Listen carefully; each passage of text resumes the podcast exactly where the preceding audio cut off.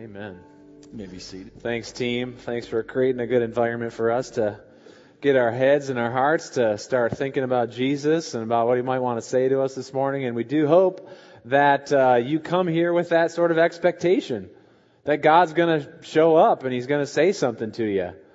I mean, we can make this sort of a routine thing, kind of check it off our list, come to church, and I do it and I work here. I mean, it's it's it's just natural for us to, to do routine things with, and they lose meaning. So hopefully this morning God will come and touch you, and I want to ask you to just have a expectation that He is going to say something to you this morning. Uh, I, I want to share this story. I debated whether or not I should, but I'm going to go ahead and share it. When I was about eight years old, I went to St. Louis with my uh, two aunts and my older brother. And I think I was about eight and we were going to visit my cousin and my other aunt who lived out there, aunt and uncle. And uh, the big thing at the time in St. Louis was Six Flags amusement park, and they had this like uh, like nationally known haunted house. Okay, and it was the big talk of the whole deal. And if, if you go there, you just got to go in the haunted house. And, and from the very first time I heard about it, I did not want to go into it. But when you're eight years old, and you're there with your older brother and your cousin's there and you know you, you have to go in. You, there's just there's no you have to save face. There's just no option. So we're there we're waiting in line at the haunted house the infamous you know place. And i'm standing in line and and i'm getting closer. And the closer i got the more i started to have these feelings of anxiety. And the hair on the back of your neck you know starts to stand up. And i, I started to feel like kind of queasy, like like maybe I was gonna, you know, and and I actually started to feel like I was gonna cry, but I couldn't. At eight, I'm a crier, so at eight years old, I, yeah, you can't do that. It's just you know you can't do that. You'd be made fun of forever.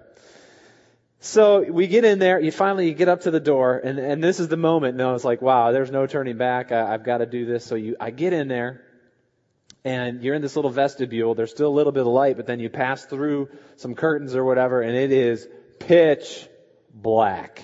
There is no light whatsoever. Isn't that like the first mode of fear inducement? Just darkness? You're out of control now. You are now in the hands of the Six Flags haunted house.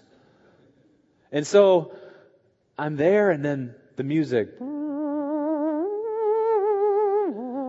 you know, and like, and then all of a sudden, like, like people just brush by you, and and and and you're like, whoa, you know, and and then ghouls, ah, you know, pop out at you, and then there's like, you know, other stuff that's like gross and gory, and you know, they do, they did every manner of of of horrifying thing in this haunted house, and I remember, I remember almost shutting down completely. I felt like I was literally going to be petrified. Like, and, but I kept moving. I just was like, maybe this will be over sometime. And I got it. And, and another thing I remember is people laughing. And in my little eight year old mind of, of completely horrified little boy, I, that made no sense whatsoever. Why are people laughing? This is like hell. And so I, I, I managed to make my way through it with all of this horror going on around me. And this was the most traumatic event of my life up until this point and I saw in the distance, about this distance to that door, just like this, an outline of the door frame, a little bit of sunlight creeping in. And I thought, this is my chance to get out of here. And I didn't care. I just, I just flew. I just ran. I mean, I didn't care. I just blasted out of this place. 100 miles an hour, knocked the door completely almost off its hinges, and then there's 25 yards, and then there's the turnstile. This was a bad day already. And I got to the turnstile and I went, I was full bore and it stopped and I kept going and wham! The pole stuck right in my stomach. Pinned me right in there. I can't breathe. I'm scared to death. I'm crying. There's no hope for me anymore. And I'm stuck and my aunts and my brother and my cousin are laughing at me. What a great day. They got me unstuck and now it's a family story. Mom and dad have heard it a million times. We've all, it's, I'm so glad I could provide that entertainment for everybody. Just a silly fun story to make the simple point that fear is a powerful motivator, isn't it? And you behave in strange ways when there is fear present in your heart, in your life. We're in this series called uh, Now What or What's Next? What is it called? Now what? Yeah. now what? what next? Now what? You know, same thing. So we're talking about the resurrection of Jesus occurred uh, Easter Sunday. And Ross talked about dealing with fears and que- uh, questions and doubts, and then our God's view of sin and us being restored in Him. And today, I want to just continue on talking about what's next. Now, what that Jesus rose from the dead. So he he he. Uh, the resurrection happens in the economy of death and sin, and what it means to be really alive and to be a real human uh, is is totally overturned. Everything's changed now that Jesus rose from the dead. Jesus died on a cross, and the people who were following him saw it happen. They watched it, and there were a lot of people who didn't believe him or follow him, saw it happen too. There he is. He's hanging right there. I saw him die. I saw him stick him with the spear. He came down. They put him in a tomb. He's dead. And then he comes to life. And people witnessed it. He shows up. He appears to them. And then some weeks later, he sets a meeting. He tells his disciples, Hey, I'm going to meet you on the mountain. Come on out there. And so they spread the word, and I'm guessing that there were people who gathered on this mountain who had not yet seen Jesus. There were 500 people there. And we get so comfortable with the story, but Jesus physically shows up. When you read the book and you hear it all your life, Jesus died and he rose from the dead and he appeared to his disciples and all that, it's like kind of becomes, yeah, okay, that's it. But can you put yourself there for a minute? You know, your friend told you he's coming, he's going to show up. You're like, no way, I can't believe this. This is amazing. I've heard, but I really like to see him too.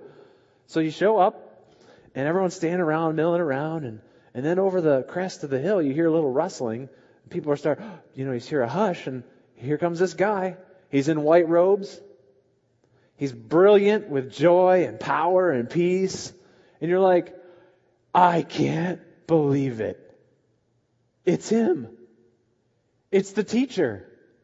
It's the Messiah. It's Jesus. He's coming over here. Oh my, this is amazing. What's he going to say? I can't wait to hear him teach again. This is going to be so great. I thought he was gone, but he's back. And there's excitement in there, and he's walking around, and he's he's he's saying hello, and he's giving some hugs and slapping some five, and you know people are there, and it's it's like wow, it's electric, you know. And he walks by you, and he he slaps you five, and he's like, hey, Aaron, hey man.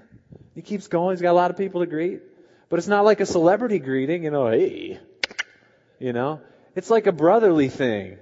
I know you and I'm glad to see you again. It's, it's that. I'm just imagining it. This isn't in the text. I'm, I'm, I'm imagining myself there. And then you're wondering what he's going to say. Everybody's looking at each other with anticipation. I mean, we're just hanging. We'll be hanging on every word. And we know what happens because we've read it and we call this passage in Matthew 28, the Great Commission. What comes from his mouth at this gathering is the mission of his followers for forever. This is like his biggest command marching order. It is the Great Commission.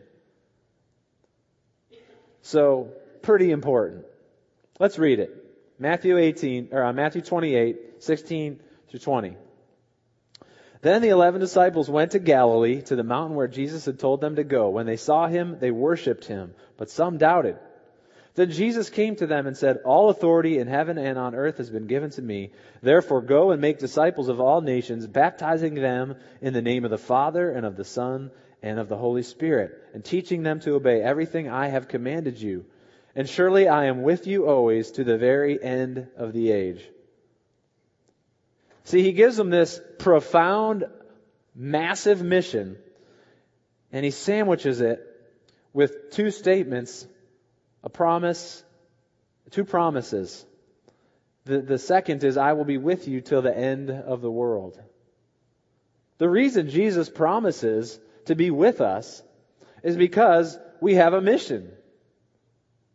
What do we need to be safe from or, or have confidence in if we aren't doing something that may be a little risky or a little dangerous or requires a little something beyond ourselves like a battle?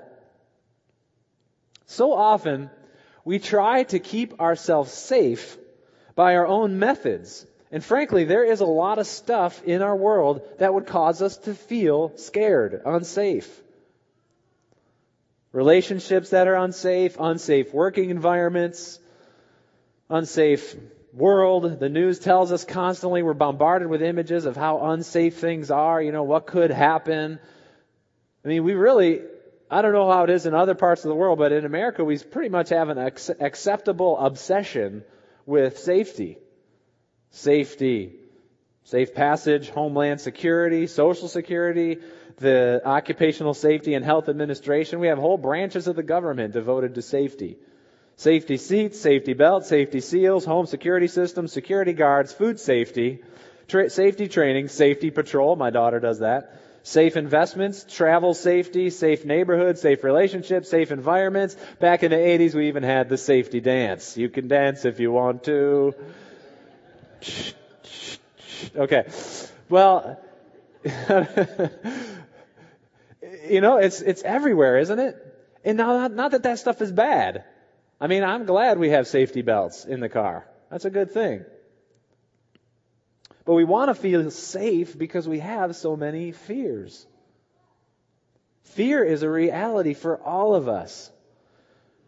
And we can pretend all we want to, but we really have deep seated fear in our lives that we're constantly wrestling with. And the older we get, the more skilled we become at avoiding those fears the more elaborate, uh, you know, methods that we take to avoid them and, and push them aside or even make, making others believe that we don't actually have those fears.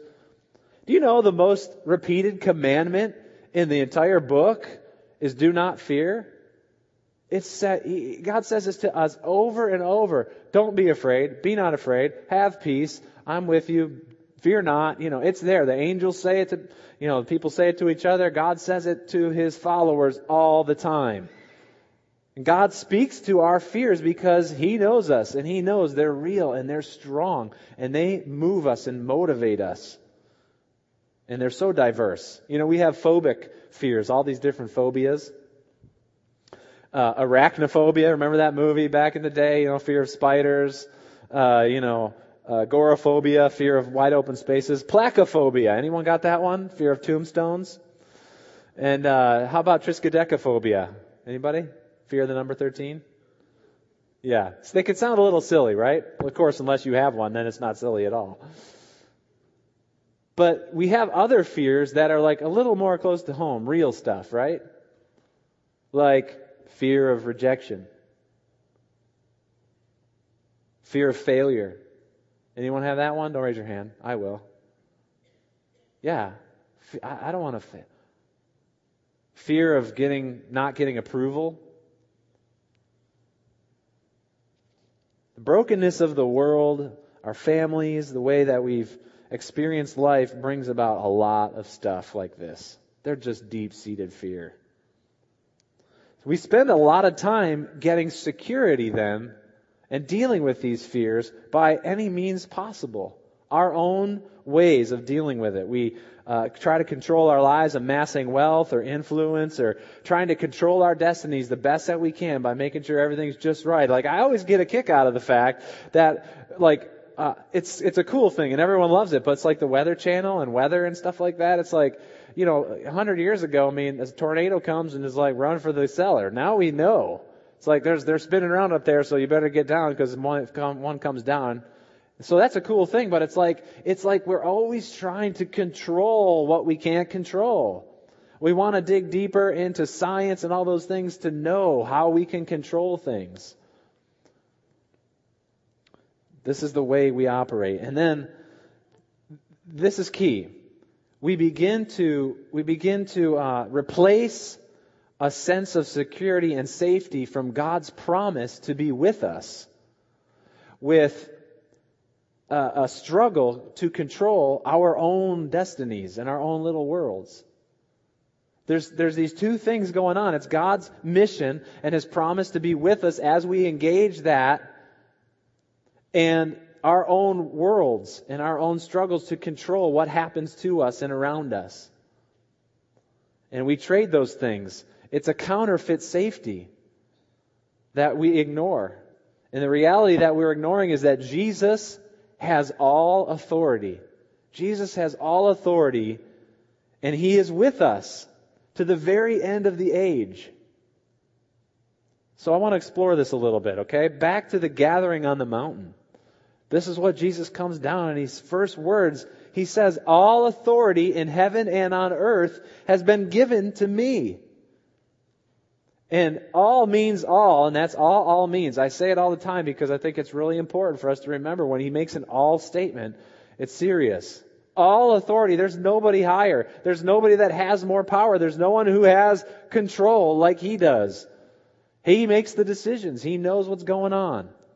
And before, before we keep going, I want you to notice something really cool here about the writers. The writers of the New Testament, the writers of the Bible, they were genius. They were inspired by the Spirit of God, but they were men who were brilliant. And Matthew does such a cool thing here, and he, he, he, he shows the, the, the faith of Mary Magdalene at the tomb, and th- he says, go and tell the disciples, and then they bear a, a, a true witness, and then he has this little section in here about the guards who are guarding the tomb. And what happened is that they took a bribe from the Pharisees, the ruling authorities of the day, to spread a lie that the disciples came and stole Jesus' body in the night. So the guards chose to obey and submit to an authority that was not of God. It was a man-made authority. And when you take that authority and you obey it, you get in a mess with God. They started a lie. They are the ones who started a lie about the resurrection of the Son of God. This is big time. This is like a bad place to be. And I think Matthew does such a great job of showing us the difference between submitting to man's authority and submitting to Jesus' authority. See what happens when you fear the approval of others? Gosh, I wish I could stand up here and say, ah, I don't really care what other people think. But I don't care. You may be the kind of person who acts like you don't care what other people think. And there are those people. We all know them. Some of us are those people. But at the end of the day, it's still there. We still care. God's always dealing with me in this. This is like the number one thing in my life that I've dealt with since I started following Christ and really before that. Proverbs 10, uh, Proverbs 25, boop, Proverbs 29, 25. It's one of my life verses. Fear of man will prove to be a snare, but whoever trusts the Lord is kept safe. You fear man, it's just going to be a trap. You may feel secure, but in the end, you're really not. Men and women of faith, the people that we look at in, in the world and in history, the martyrs of the faith, the early disciples, the Billy Grahams and whoever your heroes are, even, even the people, your mother and father or whoever they were people of faith in your life, you look at them, they're the kind of people that had this sort of attitude. You see it in Psalm 56 too. I'm going to read this. When I'm afraid, I will put my trust in you. In God whose word I praise, in God I trust, I will not be afraid. What can mortal man do to me? What can mortal man do to me? There ain't nothing, there ain't nothing that can hurt me because I put my trust in Him. So all day long they twist my words, they plot to hurt me, they conspire, they lurk, they're trying to take my life. My enemies will turn back when I call for help, and by that I will know that God is for me. In God, whose word I praise, in the Lord, whose word I praise, in God I trust. I will not be afraid. What can man do to me? At the end of the day, what can man do to me? Being safe is not achieved through our human means. All human safety is eventually compromised. It's eventually incomplete. It falls short. We can't control a lot of life. And safety comes when we realize our purpose for our lives and we start to live it out. Okay? God, so lest we think that you can sign on the dotted line and say, okay, I'm, I'm going to follow Jesus and now all will be well and comfortable in my, in my existence on earth. So lest we believe that, God shows us throughout the New Testament, especially in the book of Acts, what it really looks like to follow Him. And it's a little intense. But Jesus, and this is, this is this promise, I'll be with you, He doesn't leave us to hang on our own and just says, okay, go ahead, go get it done. Good luck. He says, no, I'll be with you. And how is He with us? How is He with us? It's called the Holy Spirit. He's called the Holy Spirit. I just broke one of my own rules.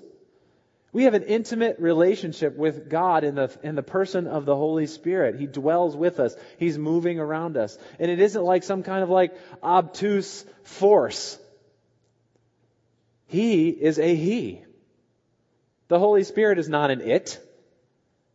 He's a person. Just as we relate to the Father and to the Son, we relate to the Spirit of God. He's with us moving in us. And He's giving us, this is so awesome, He's giving us the same kind of power that He gave to His uh, disciples who first followed Him.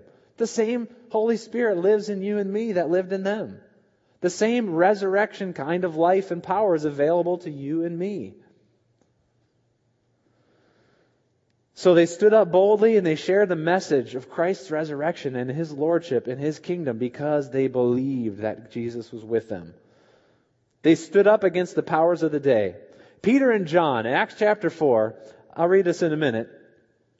They get a, they heal this guy, okay? And the religious leaders of the day, and these were like the power guys, okay? They were like really miffed by this and jealous of the fact that they were getting so much time and, and so much, you know, attention. So they brought him in and they said, you cannot speak about this man Jesus anymore. You stop. And Peter and John, they're like, all right, guys, you just judge for yourselves. Is it better for us to obey God rather than man? And ah, they're so frustrated with him. And I wonder how Peter and John felt at that time. Do you think maybe they felt a little unsure of what was going to happen? Maybe a little bit of fear there? It isn't like all of a sudden, like fear is totally gone and erased. They act in spite of it. They obey in spite of it. I'm getting ahead of myself. So, keep moving on here. They obeyed God, they kept preaching and healing in Jesus' name. In chapter 5, the high priest, uh, he gets jealous again because they're healing people. So he throws the apostles in jail. And now it says the apostles, in, or the disciples, and so there could be a bunch of them in there. And, uh, and, and in the middle of the night, this is so cool, an angel comes and lets them out. This really happened, okay? This actually happened. An angel come in, in the middle of the night and let them out of jail. So the next day, they're like, they ain't here. What happened? Well, guess where they are? They're hiding out in, at home, right? Because the angel saved them. Now, okay, finally we're delivered. We're safe. No, that's not what they did. They went, they went back to the temple. They started preaching and healing again. And so now, the high priest gang catches up with them and now they are like, Everybody's ramped way up. And they bring them in and they question them. And here's where we'll pick up the story in Acts 5 28. They say, We gave you strict orders not to teach in his name, he said. Yet you have filled Jerusalem with your teaching and are determined to make us guilty of this man's blood. Peter and the other apostles replied, We must obey God rather than men. The God of our fathers raised Jesus from the dead. It's like they're saying, we saw it. What do you want us to do? Whom you had killed by hanging him on a tree. God exalted him to his own right hand as prince and savior, that he might give repentance and forgiveness of sins to Israel. So not only are Peter and John, these guys there, you know, standing up for what they're saying, but they're also kind of slipping in the message too. They're like saying, hey, he's offering forgiveness to, to, and repentance to Israel, you guys. We are witnesses of these things, and so is the Holy Spirit, whom God has given to those who obey him. And when they heard this, they were furious and wanted to put them to death. Have you ever been so mad you wanted to kill somebody? I doubt you're as mad as these guys. They were the ones with the power. They knew what was going on with God and things of the, of, of the spiritual realm. And here are these punks, unschooled, unlearned men, fishermen coming in saying, no, you're wrong. So one wise Pharisee convinces the rest of them not to kill the disciples of Jesus. So verse 40, he, he, his speech persuaded them. They called the apostles in and had them flogged. Then they ordered them not to speak in the name of Jesus and let them go. The apostles left the Sanhedrin rejoicing because they had been counted worthy of suffering disgrace for the name. Day after day, day after day in the temple courts and from house to house, they never stopped teaching and proclaiming the good news that Jesus is the Christ. They bring them in and they flog them. You know what that is? It's being whipped on the back. Again, we get so comfortable with this story, but can you imagine these guys? They're in this, wherever in this, you know, little room, you know, and there's these judges, these Pharisees, and they're going to have them flogged. They're going to be whipped on the back. I've been pinged in the back with a wiffle ball before. It stings, but this is at a completely different level. So, can you imagine the guys? They're their arms are stretched out over a, a block or, or something, you know, and there's, they're lined up, four or five of them, whatever, and they're there and they're like, this is, this is going to hurt. And they kind of look over at each other and, you know, they're looking at each other and they're trying to encourage each other. He promised. He promised he's going to be with us. He promised. We're right. He rose from the dead. It's all right. And then they're flogged. So what do they do then when they leave? You know, Jesus, you totally didn't come through for us there. I mean, you let got us out of jail with the angel, but now you let us get flogged? So they just go and they just sit in a room. No. That's not what they do. They leave the place rejoicing giving thanks to God that He would consider them worthy of suffering in the same manner that the Lord Jesus suffered. Wow. What is this message that they keep on preaching? Who is this man? This Jesus? What in the world is going on? How, what spirit moves in these people that they would so fearlessly persevere in sharing this message. They will not give up. These are believers who know all of the authority in heaven and on earth belongs to their King and Lord. They are convinced that He has all the authority. Being safe is all about who you know and who is with you. Isn't it? I mean, imagine you're, you, you gotta go save a hostage from a, like a teenage kidnapper who has a little six shooter 22 pistol. It's kind of a piddly little gun. It can kill you. But you're not too worried because you've got Iron Man. Okay, he's going with you. Right?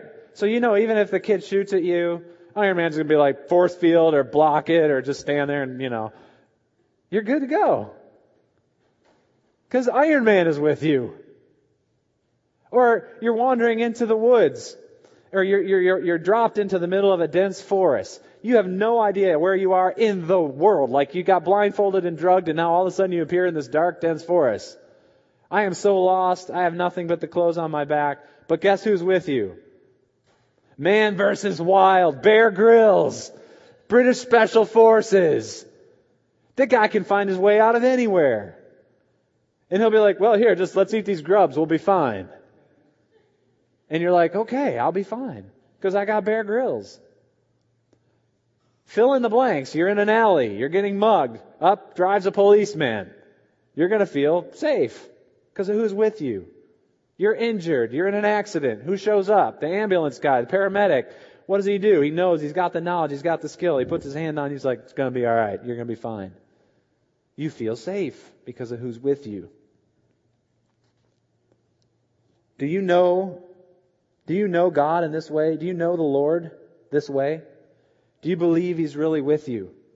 Doesn't it come down to that in so many simple things in our lives of just believing that God is with us? These believers who endure this suffering, and it's not just these first apostles and disciples. There's people through the centuries, there are people in the world today. I heard of an Iranian pastor.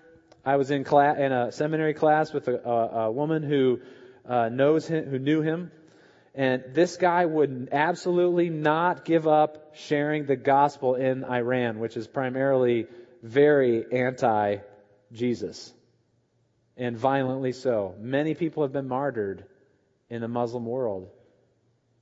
It's happening today. We're so insulated and isolated from it. But what kind of belief do these people have that motivates them to do this? It's the belief that I will be with you. And I love this. Jesus is always so complete. He's so thorough. He doesn't miss a trick. When he gives the Great Commission, he doesn't say, I will be with you till the end of your lives. He says, I will be with you to the very end of the age. This is a promise to all of us. To every person who believes in Jesus, whether you feel like a spiritual superstar or you feel like a kind of a low life, not really worthy to get anything from God kind of person. It doesn't matter. The promise is, I will be with you. I will be with you to the end of the age. It's a promise for all of us for all time. And Jesus' disciples were safe because they knew who was behind them and by whose authority they were speaking. Do we know the Lord in this way? Do you see Jesus as a Lord and a King who has a mission, who is fighting a battle, and we are his hands and feet on this earth? Do you see him that way? Or is he just like a nice, genteel, good man to give you good lessons and how to kind of get through life and be moral and those sorts of things?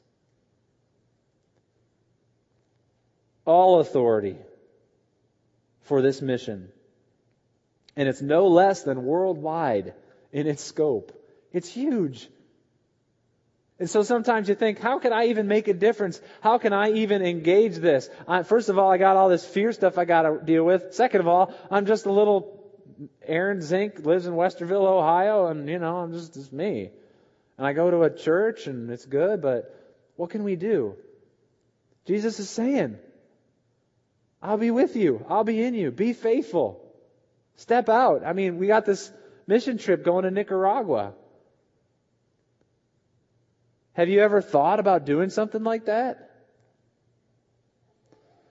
And the mission is achieved through divine power. This is so, so critical for us to know and understand. The mission of God is achieved through divine power, not human means. Yeah, we gotta be smart. We gotta be creative. We've got to be culturally relevant, but at the end of the day, it's a spiritual act. This thing called the church is moved by the Spirit of God, not by humans. We respond, we partner with Him, and He uses us. But it's a spiritual thing. So I don't know about you, but that motivates me to get down on my knees confess my brokenness, and pray for God's mercy and His power to live out what He's called me to do. Just one last little story here. I uh, this goes all the way back to high school. I started following Jesus in 1988, and uh, this is my junior year, and so I'd been following him for about a year. And Mr. May, I got to take a quick drink here. Mr. May our, uh, our my high school English teacher, my junior year, a wonderful teacher, and he he was really into teaching. And this day, he wasn't there when the whole class got there, and we wondered what's going on. We were studying American history and and the literature of uh, early American early American literature. And he comes in and he's dressed up like a pilgrim. He's got the wide brim hat a white collar, like a pilgrim pastor, and a black, the black uh, suit. And today, class, Mr. May will not be here. I am Jonathan Edwards. and I will be giving you a sermon called Sinners in the Hands of an Angry God. And he was good. He was doing an oral interpretation. And it's a real hellfire and brimstone message. I mean, you know, God's holding you over the fires of hell on a mere strand. You know, it's like turn or burn kind of stuff. And so he proceeds to deliver the entire sermon very convincingly. And I'm sitting there as a follower of Jesus thinking, what in the world are my friends thinking about this? And I start to feel God like just stirring in me, like something's going on here. And I, I don't know what's going to happen. So then he says, and now class, after he's finished, now I would like to take any of your questions about my religion or this sermon. And so the class starts just picking it apart. Well, how can you say this? Or how can somebody who murdered someone, you know, go to heaven if they just ask for forgiveness on their deathbed? And he says, well, they can't go to heaven. God can't forgive you of your sins, you wicked people. And I mean, now I'm starting to get this very strange feeling in my gut. And, and I'm, I'm thinking, I gotta say something here. This is just not right. This is wrong. It's, it's not true. And I'm, I'm 16 years old or whatever, you know, and I'm like, I'm going, he's, he's my teacher and he's the authority figure and oh, what do I do? And so I'm just like, ah, and he's going on and he's, he's just basically saying things that are completely wrong, heresy. And I'm like, I put my hand up and I said, hold on. I didn't even wait for him to call on me. I was like overcome. And I said, wait a minute. I was like, what you're saying is wrong. In the whole class, you know, everybody looks at me. And I'm like going, now I'm in it. And so I start to get this feeling in my, in my body. It's like tingling. It's like power mixed with embarrassment. You know, do you ever feel that? It's like I know what I'm doing is right, but I still don't want to do it. And I'm afraid, but I'm doing it anyway. And so I said, you can't say that. I was like, that's not true. I know it says and, and, and thank you to Mark Van Dusen and Randy Anderson, who, who, who taught me to memorize scripture when I first started following Jesus. And I had verses right there. You know that verse? He says, I'll bring all things to remembrance. I said, you can't say that. First John 1 9 says, and I'm quoting scripture in my class in front of all my classmates, if uh, it says, if we confess our sins, He is faithful and righteous to forgive us our sins and cleanse us from all unrighteousness. And I think I may have pointed like this a couple times too. Because, because that was like my heritage. The preachers would point a lot. And, and, and, and, you know, he's like literally flabbergasted. I mean, he doesn't even know what to say. And then I'm starting feeling like, yeah. But then I'm like, I don't have any idea where to go from here at all. He's like, so he says, you insolent young man. Exact quote. How dare you question authority? And I just remember feeling like, I just questioned authority. Because it was God who told me to. My little, my little faith step. Gosh, I didn't get flogged, but I did get a little bit of ridicule. It cost me something. You know, there were some people who probably wrote me off. But there were a lot of people who came to me after class and was like, dude. I don't think we said dude as much back then. But if we, if we did, it would have been like this. Dude, that was, that was amazing. How do you know that? And so I began to share with them about Jesus. I had opportunities then to tell people about my faith. And I tell that story and I, I think about it and I feel like God reminded me of that story for myself. Yeah, maybe you get something out of it. But it's just a reminder to me this is real. This message is true. And He has all authority and all power. Do I believe it this way? I was afraid, but I knew that I was right. So what are you afraid of? What, what are you clinging to? What's gripping you? And I know with, with this stuff, with fears, they're just, they're not far, they're not far from the forefront of our minds. So probably whatever it is that you're thinking of right now that you're afraid of or something that you're holding on to even, you know, you know you need to have a conversation with somebody, but you're afraid of the outcome. You know you need to, whatever, give more money. You know you need to take a step out in faith with God. Whatever it is, you've got stuff that God's bringing back to your mind, bring it to your mind right now.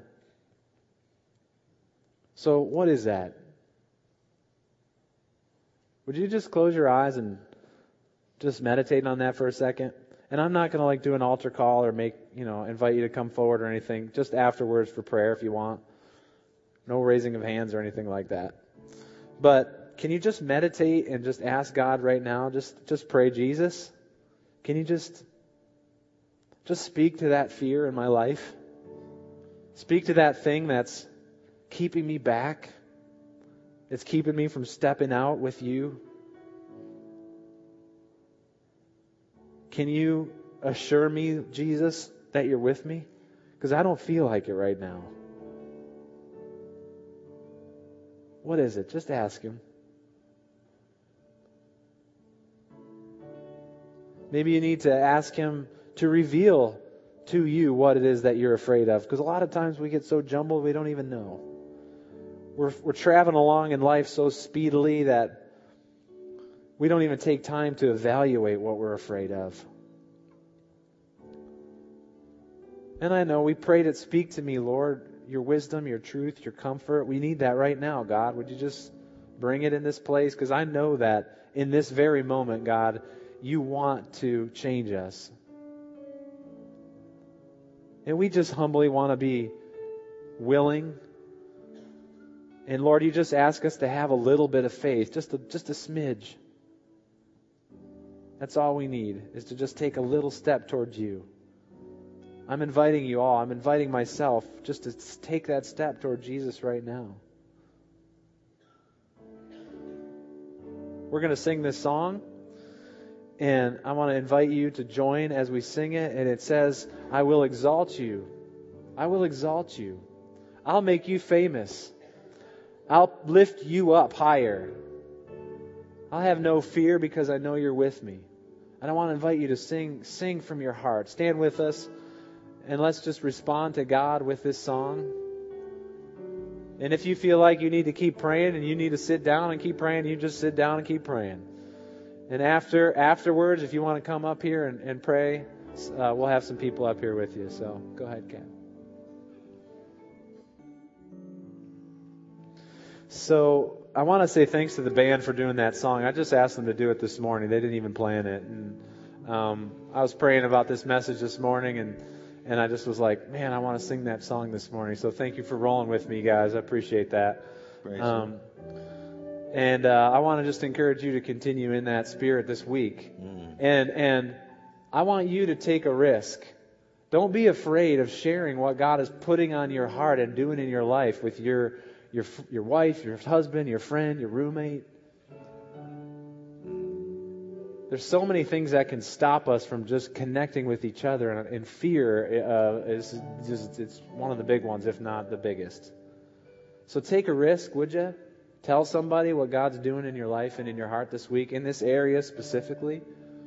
Maybe God's not really telling you anything that you're afraid of. Well, then I want to ask, I want to invite you to ask someone that you're close to, like, what do you think I'm afraid of? And most likely they'll, they'll know. So take that step this week. Know that He is with you. Know that He is with us. He's got a purpose and a plan for us. What an amazing calling we have. Don't you want more people to experience the kind of love and peace and joy and freedom that you have. So let's get desperate before Him and and uh, and and really seek to share that message with others. Glad you came this morning, and I really look forward to seeing you next week. Have a great have a great week. See ya. Amen.